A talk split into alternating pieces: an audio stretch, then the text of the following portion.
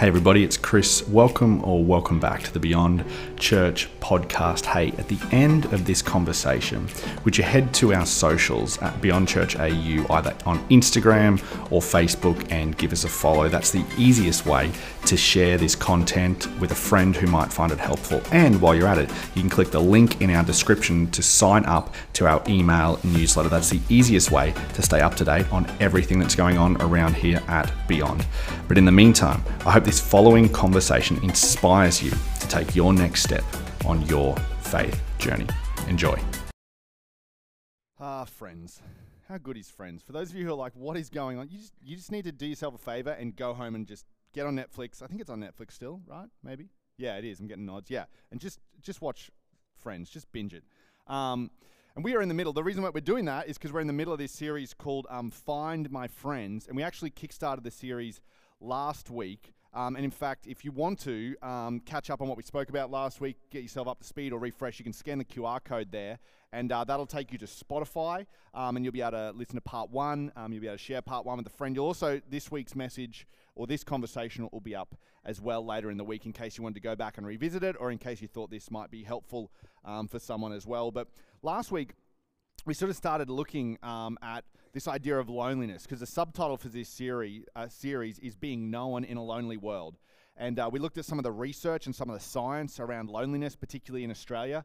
Um, and there was, there was some things we compared. We looked at um, obesity, excessive drinking, air pollution, and loneliness. And what we discovered is the research says that loneliness is the number one leading cause towards an early death out of all four of those things obesity, air pollution, um, excessive drinking. Loneliness tops the list. And so we looked at um, some more of the wider research as well. And really, the thing we sort of concluded last week was just that um, there will always be something missing from your life if community is missing from your life. This idea that we weren't designed to, to live alone, we weren't designed to live in isolation, we were actually designed to be connected relationally with other people. In fact, neuroscientists, who are these just that that doesn't that name sound super smart? Like I just wish I was anyway. But these neuroscientists who study the neural pathways in our brain, what they've discovered and what they're learning is that the same neural pathway that lights up the brain for pain is the same neural pathway, excuse me, that lights up when we're lonely. And really, that what that describes is like when we're when we're in pain uh, or when we're lonely, where it's the brain is pretty much telling us, "Hey, well, you're in pain. The, the, you weren't designed uh, to live this way." And so, where we kind of finished last week is I challenged you or I asked you to sort of do a friendship audit. And if you weren't here last week, um, I just sort of gave two questions. You can ask these questions now. If you forgot them, you can ask them, um, and you can think about them. And the two questions were this: When it comes to your friendships, where are you now, and what's holding you back from what you were created for? Where are you now in terms of your relationships? Would you look at your friendships and relationships and say, yeah, I'm, I'm pretty happy? Or would you maybe look at it and say, you know what, there are, there are some gaps. There are some areas, there are some, some particular friendships I would maybe like to get to know people a little bit more on. Maybe would you say um, that there are some, um, maybe some friendships, there are some conversations you need to have, some particular conversations you've been kind of like afraid to have or leaving off the table? Like, where, where are you at now? And then the second one was, what is holding you back from what you were created for?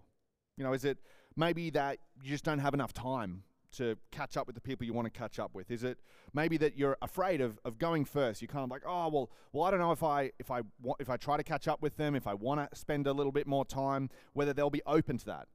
Is it maybe something in your past, or maybe the way that you were raised, or is it uh, perhaps what's been modeled to you that you're, you're, not quite sure, and maybe you don't not necessarily seen the skills or seen relationships modeled well? So maybe maybe that's um, holding you back. And so that was sort of where we, we went last week. You can take those questions, you can think through them yourself if you haven't got a chance to um, this week. But where, where I wanted to go and move forward um, into our conversation today is there's um, an author we spoke about last week. Her name was Jennie Allen, and she's written a book called Find Your People. If you're a reader, um, you can just Google or get on Amazon and get Find Your People by Jennie Allen. She's kind of given a lot of the thoughts and kind of insight into this series. And if you're not um, a book person, I found out because um, I'm a book person. I found out Jennie Allen also has a podcast, um, and where she, yeah, Emily told me last week. So where she talks about some of this stuff. So if you're more of a podcast person, um, you can jump into that. But Jennie Allen, in, in her book Find My Friends, um, she kind of talks about and we're going to explore today. One of the one of the things that we can miss when it comes to community, when it comes to developing friendships. And, and this is an oversimplification, but she says for most of us, when it comes to relationships, when it comes to friendships, we sort of have three main groups of people. We have our acquaintances, right? These are the people that, that you know them and they know you, but you're not super close. You know, for some of you, this might be like a doctor or a dentist. You're like, you know each other, but you're not going to like hang out. Maybe um, it's people that maybe you used to work with them and now you don't, and you weren't super close when you worked with them, but you knew each other, and now if you saw each other out, you kind of wave, you kind of say hi, but you're not like checking up on them, you're not texting them regularly, you're not calling them um, regularly. These might be people that maybe you went to high school with, or maybe you went to school with, or uni with, and now you've just kind of like, there's, there's no animosity, there's nothing happened, but you've just sort of drifted apart. And they're people you know, but they're not necessarily people that you're super close with. And then we have our close friends typically most people have like one to six close friends. And, w- and when I say close friends, um, what I mean by this is these are the people who are, you know, when you're out and maybe you're having, a, having dinner or maybe it's just a couple of you and someone either at the table that you're at having dinner or someone behind you says something and you look up and you make eye contact with them and they've already made eye contact with you and you know and they know exactly what you're thinking about without a word being spoken at all. Okay? There's just like this level of closeness with them. They're the kind of people that like it doesn't matter what your house looks like when they come around because you're just glad that they're there, right? You know they're not like judging you. They're the kind of people where it's just like, you know what? Um, this is what I'm wearing today and you just got to deal with it. And they're like, great, awesome. I just want to hang out with you.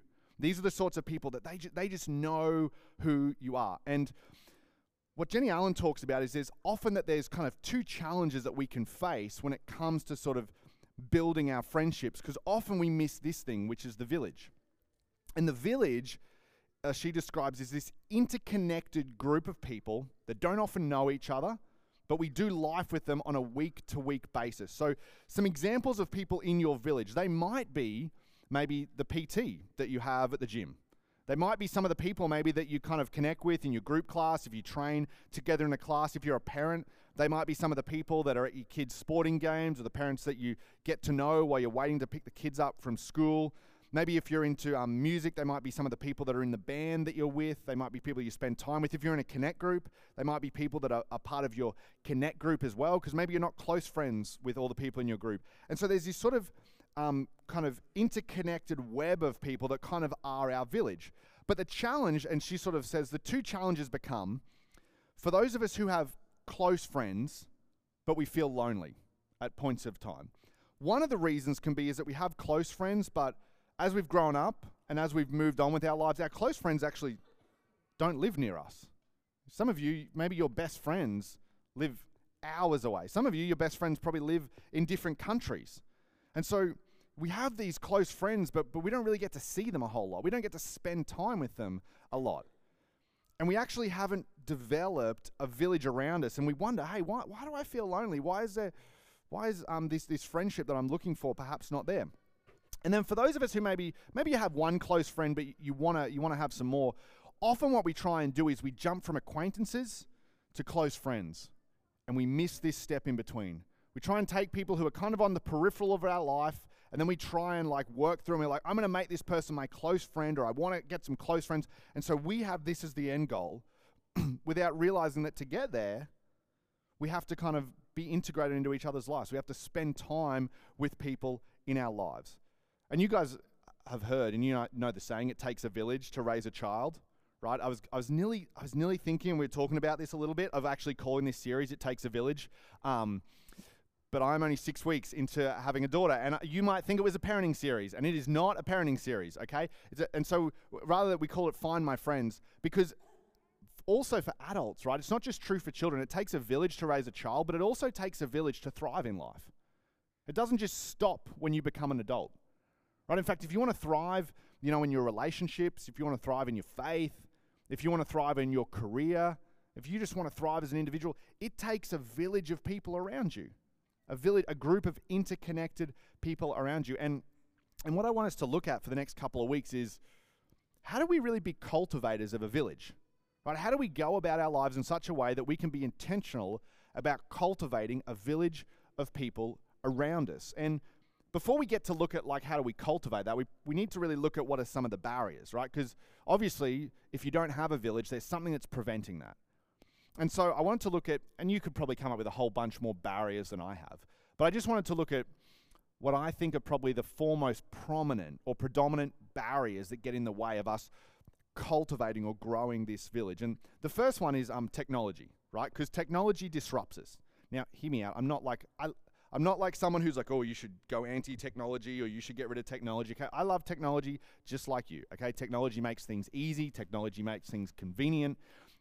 Probably similar to you, I kind of wrestle with this tension of like the necessity of technology and then the fact that technology just kind of becomes this black hole where I just kind of like get sucked into and I just you spend a bunch of time in it and you're like that was not helpful or beneficial or like really added any value other than to just sort of distract me um, for a little bit.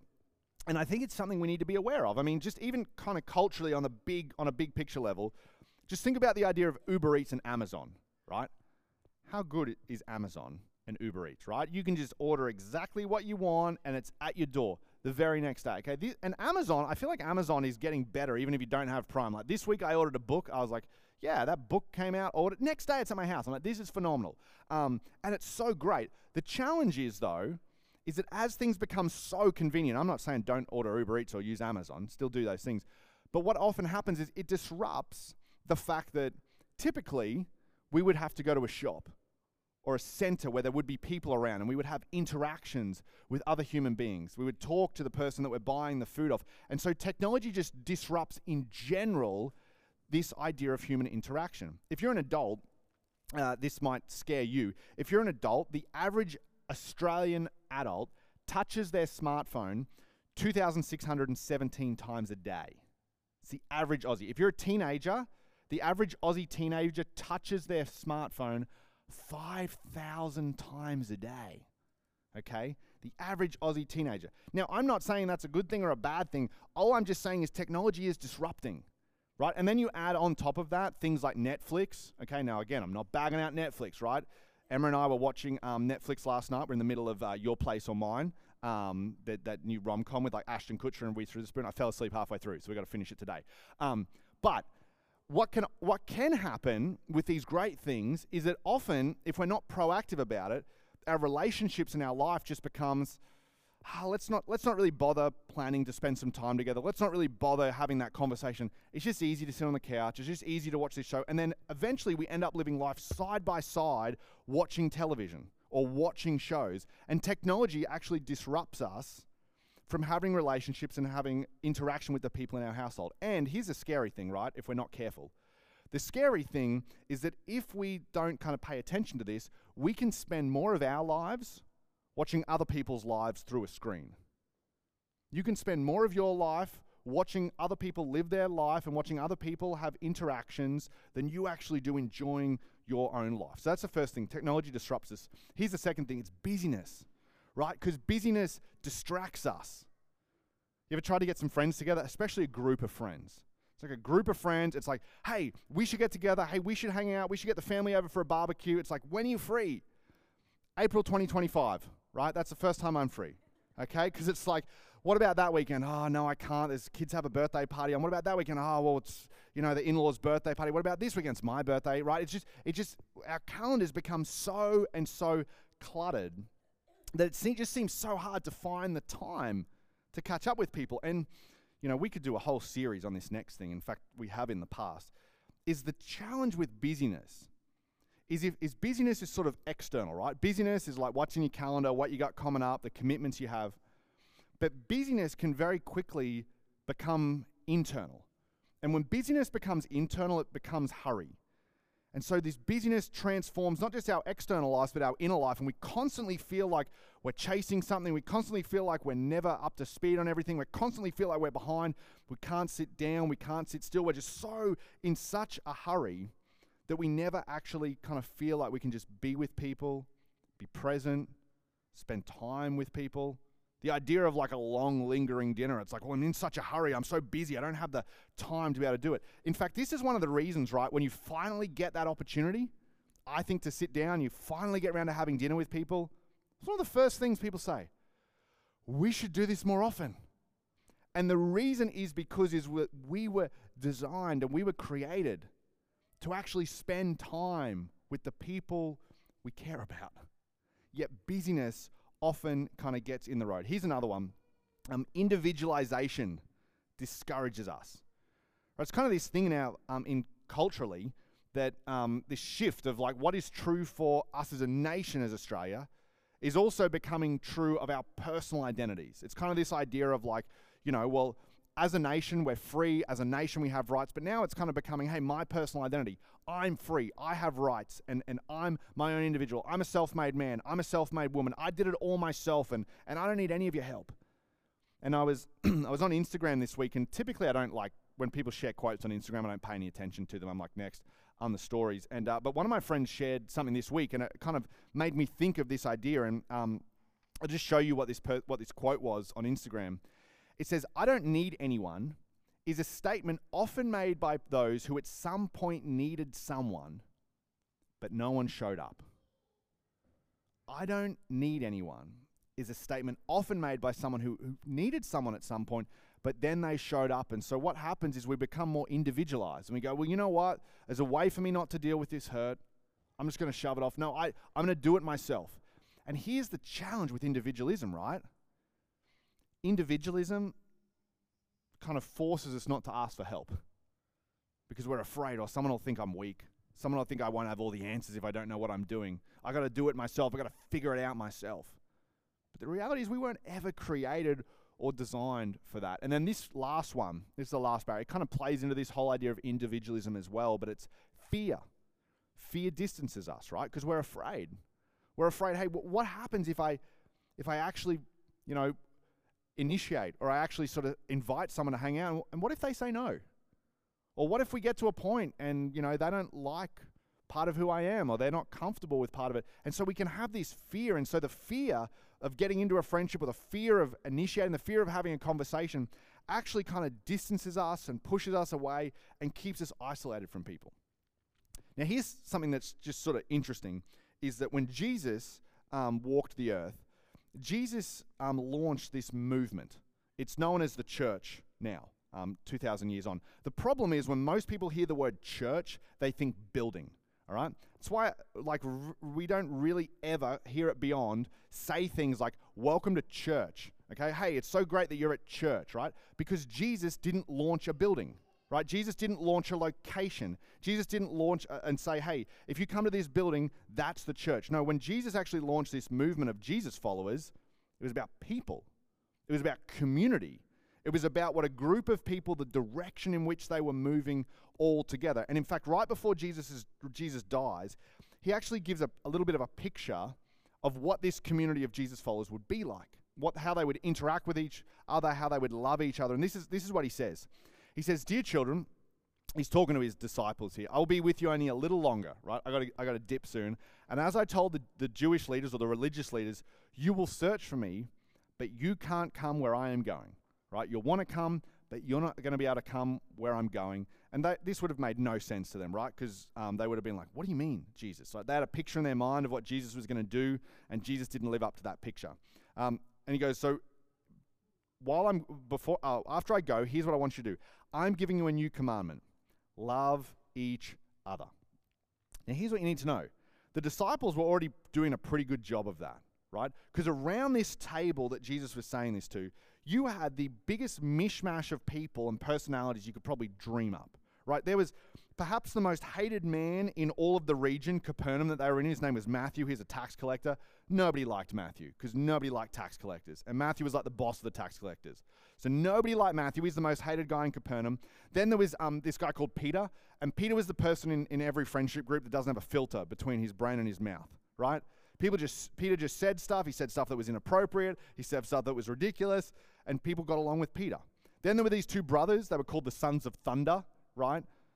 Because they were hot headed. They just they just kind of got into fights, they got into stuff, and then all the disciples had to kind of like bail them out of it. There was a guy called Simon who was a, a religious freedom fighter, like he was like a kind of a terrorist. And all this group of people, plus the others, they'd been living together for three years. They'd been doing life together for three years. The fact they hadn't like beaten each other up was like kind of a testament to the fact that they were loving each other pretty well. But then Jesus said, I kind of want to add a caveat. I want to add something else because it's not just enough to love each other. I want you to, just as I have loved you, you should love each other. Your love for each other will prove, will show the world that you are my disciples. Which is kind of incredible because what Jesus is saying is hey, when people look in on this movement of Jesus followers, you know the thing that's going to tell the world whether you're following me or not? It's not going to be the building you meet in. It's not going to be how regular you meet, how frequently you meet, the kind of lights you have, the kind of music you have, the kind of way the person at the front teaches, whether they have a snapback or not. It's not going to be any of that stuff. You know what's going to be? Love. How you love each other will show to the rest of the world, will prove to the rest of the world whether you follow me or not. That's the standard that Jesus left. And so, after Jesus says these words, he goes to the cross, he's crucified, he resurrects three days later, which is crazy, I know, but that's what we believe. And, um, and then he sort of hangs around for a little bit and then he dips out to heaven. He's like, oh, guys, I'm out. I told you I was going. You can't come with me. I'm out. And so then the Jesus movement is left in the hands of the disciples and it explodes, right? It goes off. It, it explodes through Jerusalem and out into the Mediterranean rim. And there was a, a, an historian who was part of this explosion. His name was Luke. Um, he was also one of kind of Jesus's followers. And Luke, Luke writes one really long document that we have in our um, uh, in in our New Testament, but it's actually split into two. So Luke, um, the first part of the document, they've kind of cut it in half. The first part is just called Luke, um, and it's a biography of Jesus' life. And then the second document that Luke wrote is called Acts, and it sort of details the explosion of the early church and what happened um, and, and how that kind of church, the church spread around the Mediterranean rim. And Luke describes for us what the Jesus movement looked like.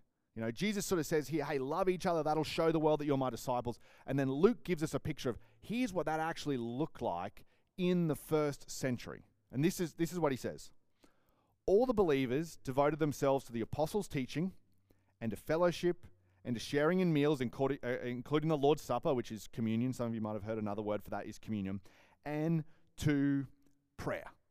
Now, for a lot of Western Christians, what we do is we look at this and we go, all the believers devoted themselves to the apostles' teaching, full stop. Just leave it there, right? Because for most Western Christians, it's kind of like, I went to church, I heard the message. If I didn't get to church, I didn't hear the message, I might watch it online or I might listen to a podcast. And that's kind of good. I'm good, right?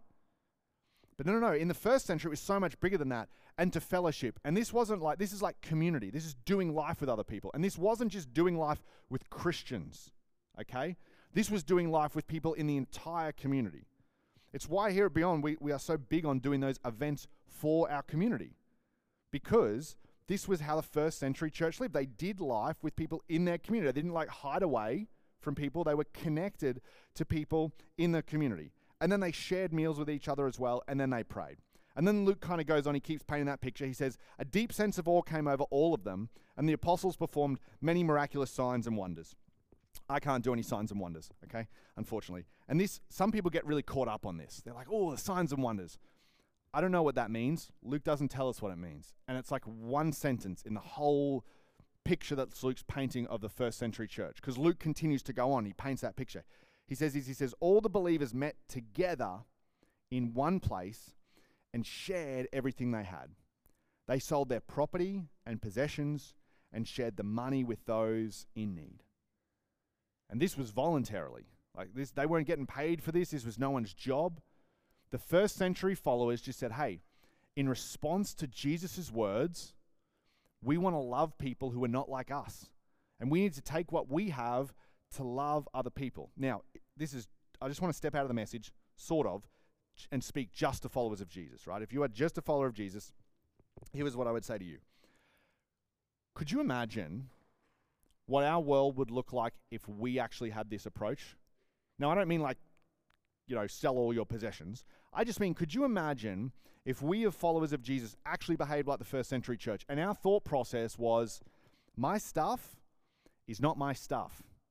My stuff is God's stuff that I am stewarding to show Jesus' love to the world. My relationships are not my relationships they're what the relationships God has given me, and I am to show the world through those relationships what God is like. Like my time, it's actually not my time. It's time that God has given to me as a gift, and I am to use that time to show to the rest of the world what the love of Jesus looks like. Could you, could you just imagine what that would be like? Yet, too often in, in the Western world, our, and in Western Christianity, our view is sort of like, oh, geez, serve, love people who don't like me. Oh, kind of a bit busy. You don't understand what I got going on.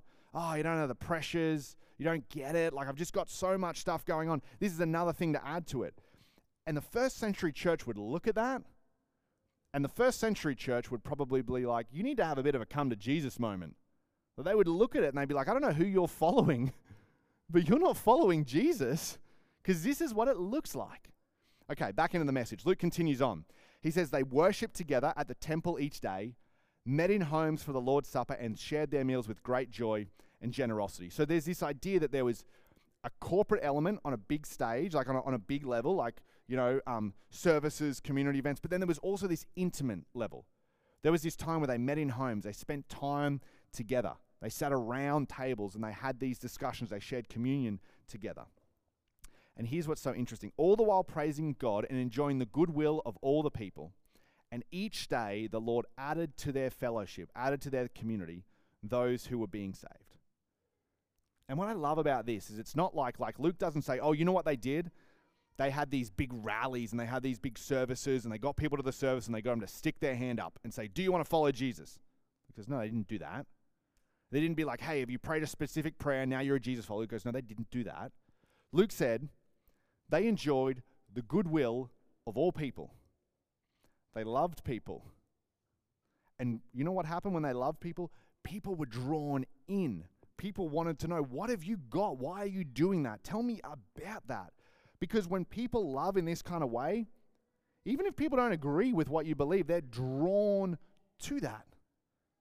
I was having a um, conversation, not with someone who goes to our church, but it was just a church person. Um, I say that in a bad way. I don't mean that in a bad way. I just mean like, uh, I just say a typical church person, because I would say the way we do things at Beyond is sort of not typical to most churches. So I was having this conversation with this church person a couple of months ago, and I don't know why, but they'd been looking at Beyond's Instagram page. This is weird things that church people get hung up on.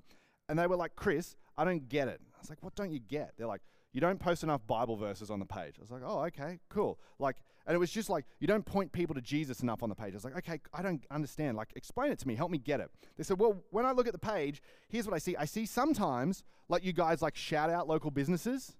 Like, why would you do that? Like, sometimes you guys shout out, like, cafes and restaurants. Sometimes you guys talk about community events. Like, why would you do that? Like, why would you not tell people about Jesus and the Bible and all that? And I'm like, okay, here's the thing, right? Social media is out there. Social media is like front facing. If you've got a small fam- a family in your community that have a small business, and they wake up every morning at 4:30 a.m. or 5 a.m. and they go to their small business, and that's the way they make ends meet for their family. Or maybe they've got a cleaning company and they drop the kids off at school and then they clean all day just to make ends meet for their family. And they don't have dreams of turning it into a big organization. Their dream is like, hey, I want to take something I want, love, I want to do something that I love, and I want to make a difference in people's lives. I said, what do you think is a way to love them if they'll never ever walk in the doors of our church? I said, do you think people are stoked when we just highlight them in our social media and say, hey, you should use this cleaning company, or hey, you should go to this coffee shop on your way to work, or hey, there's this community event on down the street you should go and check it out with your family, right? Because in the world and the context in which we live, that means a big deal to people. In fact, you would not believe the messages we got during COVID when stores started opening up and we started like sharing some of the shops. The messages that we got were so grateful and so thankful that people that we liked and we loved their little business enough to talk about it. And this is not big, crazy stuff. This is just caring for the things that people in our community care about. And then as a result, people are drawn in to that. People want to be a part of a community that cares about the wider community. People want to be a part of a community of people who care about what's going on in their lives. So this week, I, want to give you um, three things to do. Three super simple things that you can do, really to, to begin to cultivate that village to begin to cultivate the goodwill of people in your life and maybe people who are, are kind of like maybe on the fringes or on that in that acquaintance level. Um, they're super simple, but they're going to be challenging to do. here's the first thing I want you to do I just want you to make time, right? Just simply make some time. And I get it. I get it. You might look at your calendar and you might think through your friends. You're like, oh, Chris, I don't have time. Okay. Here's what I would say if you are too busy to make time for community, you're just too busy, right? You just need to make some margin for the things that are like a life giving in your life. So, um, fun fact as well, Jennie Allen talks about in her book, it takes 100 hours to move someone from an acquaintance into like the village or close friendship level. I'm not saying that to scare you. I'm just saying that like one of the things that we need in our lives is we need investments into relationships. It takes time to trust people. It takes time to get to know people. You can't force that. You can't rush that over, you know, a coffee or um, just one single coffee. And I get that it's inconvenient, right? I totally get it. But sometimes things that are convenient are not the best for us, okay? I had McDonald's the last two nights for dinner because it was convenient. It is not the best thing to be eating, right? We know that convenience is not always best for us. Okay, here's the second thing go first. Right? It's scary. I get it. But send the text, make the phone call. Maybe this week at the sporting, um, when, the, when the kids are training, when the kids are at practice, instead of sitting in the car, instead of sitting off to the side responding to emails, maybe go up and start a conversation with the parents around you. Go first and initiate. And, you know, say to your friends, hey, why don't you come over for a barbecue? Hey, why don't you know I can't cook, but let's why don't we order out? Why don't we go on a play date? Why don't we meet up at the park? Why don't we grab coffee and we'll walk down to the lake or something like that? Go first. Um, and here's the last one: share a meal. Now this is a little bit more involved, right? And Jesus in the first century, Jesus got in so much trouble for eating with people that he shouldn't have eaten with, right? The religious church people, they just got so mad with the people that Jesus ate with. But I think one of the reasons Jesus did this is because there's just there's something that happens at a meal that you can't really replicate anywhere else. Right? There's something that happens when you share a meal together that's just kind of profound. When you eat with someone, when you have conversations, the types of conversations that are had when you sit around a table and you share a meal with people. So that's what I want you to do. Maybe over the next month or over the next six weeks, just make time, go first, and share a meal. And maybe just maybe as you begin to do that, people in your life will experience the goodwill of Jesus. And maybe, just maybe, people would be so drawn in by the way that you love them on a personal level that they might get a glimpse into who Jesus is. So don't wait this week. Reach out and, uh, and begin to cultivate that village. But let's pray really quickly before we wrap up. Jesus, the busyness of life can just so quickly crowd out friendships. It can so quickly crowd out relationships. And sometimes a conversation like this can make us feel like we've just got more stuff to do and more things to do that we just don't feel like we have time for.